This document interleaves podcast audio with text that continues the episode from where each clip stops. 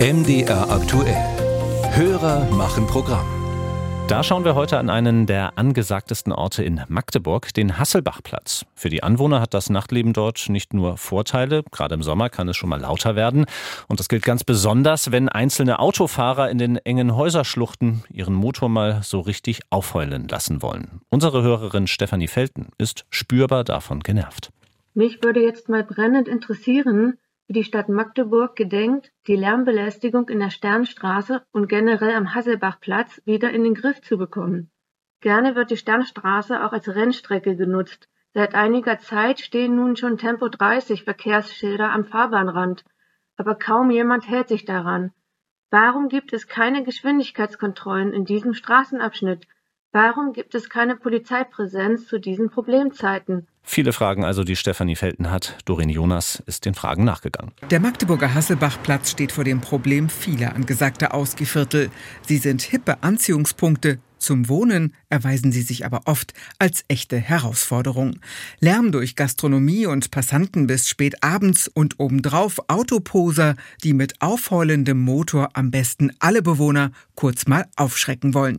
Besonders beliebt ist dafür die unmittelbar auf den Hassebachplatz führende Sternstraße mit ihren hohen Gründerzeithäusern. Doch zumindest bei der Verkehrsüberwachung gibt es dort jetzt Bewegung. Wir prüfen den Einsatz von Standblitzern, um äh, zu untersuchen, inwiefern Geschwindigkeitsübertretungen auch außerhalb des Unfallgeschehens eine Rolle spielen könnten.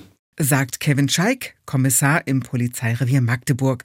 Seit Sommer darf in der Sternstraße maximal 30 km/h gefahren werden. Grund sind Bauarbeiten an der Hallischen Straße nebenan. Eine reguläre 30er-Zone ist die Sternstraße allerdings nicht.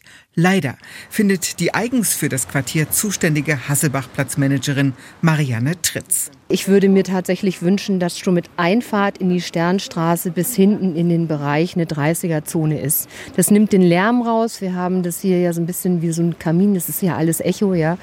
Es würde die Situation wahrscheinlich entspannen. Klagen über Lärmbelästigung, der Wunsch nach einer 30er-Zone, all das trage sie regelmäßig vor. Es ist ein Dauerbrenner. Die Frage, ob man das machen kann, ob man das machen will. Tritz hofft auf die Möglichkeiten durch eine neue Gesetzeslage im Bund. Die erlaubt Kommunen künftig viel einfacher, solche 30er-Zonen einzurichten. Einige Mitglieder des Magdeburger Stadtrats seien da schon sehr aufgeschlossen. Immer wieder gäbe es auch den Wunsch nach sogenannten Berliner Kissen, also Fahrbahnschwellen, die quasi als kleine Bremser eingebaut werden. Die gibt es bereits an anderen Zufahrtsstraßen zum Hasselbachplatz, an der Sternstraße aber, so heißt es von der Stadt, seien die wegen der baulichen Gegebenheiten mit Fahrbahn- und Straßenbahngleisen nicht möglich. Dass sich die Straße zum bevorzugten Ort für Autopose entwickelt, kann Polizeikommissar Scheik nicht bestätigen. Ein einziger Fall von Posing bzw. der Verdacht eines Autorenns sei ihm bekannt.